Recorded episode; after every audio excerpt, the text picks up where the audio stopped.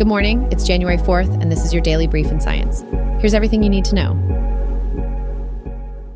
In 2024, NASA is planning a return to the moon with the Artemis 3 mission, the first human lunar travel since 1972.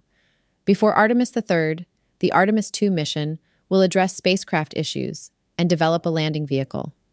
Private companies in countries like China, India, and Japan are also contributing to space exploration. Various space missions are planned, including landing on the moon, studying different areas, and collecting rock samples. The year will see advancements in scientific understanding and technology, with missions to study asteroids, explore Mars and Jupiter's moons, and search for life on Venus. The James Webb Space Telescope will also facilitate unprecedented exploration of the universe. New analysis of dinosaur fossils has identified them as a separate species, Nanotyrannus lancensis, not young Tyrannosaurus rexes.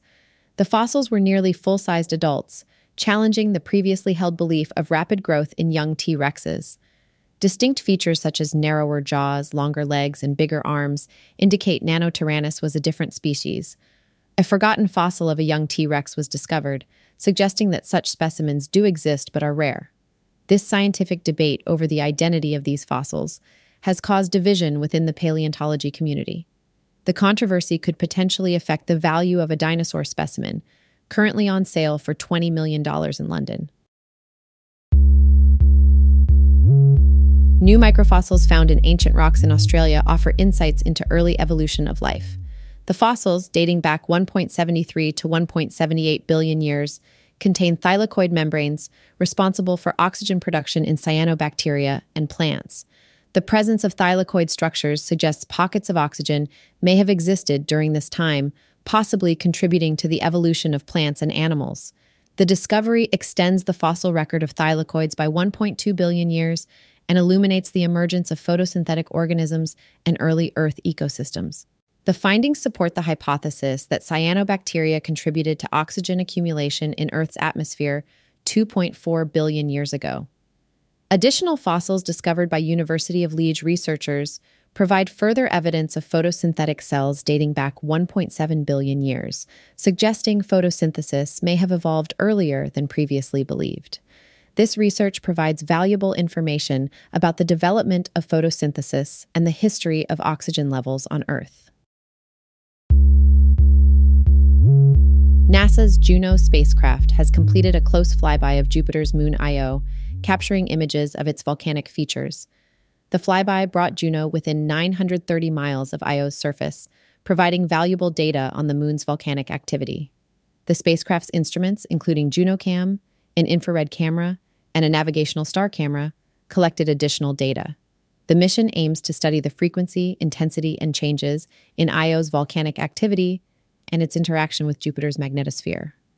Despite intense radiation, Juno has exceeded its lifespan and will continue operations until September 2025.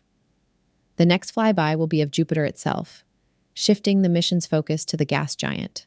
After September 2025, future exploration of Jupiter's moons will be carried out by NASA's Europa Clipper spacecraft. Scientists have made significant discoveries about how bacteria inject harmful proteins into host cells using type 3 secretion systems. New techniques were used to analyze the binding of effectors to the injectosome components. Findings show direct interactions between sorting platform components and effectors. Researchers found that mechanical stiffness of bacterial cells plays a crucial role in their ability to survive host mediated stressors. A process called mechanical morphotype switching in mycobacteria was observed.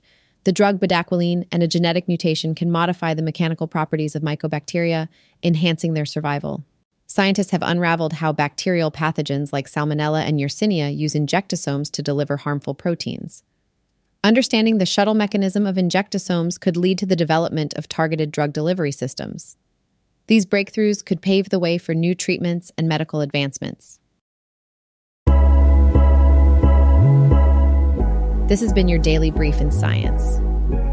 To read more about these stories, follow the links in the episode bio. You can also subscribe to these updates at www.brief.news. And for more daily podcasts about the topics you love, Visit www.brief.news forward slash podcasts. Tune in tomorrow. We'll be back with everything you need to know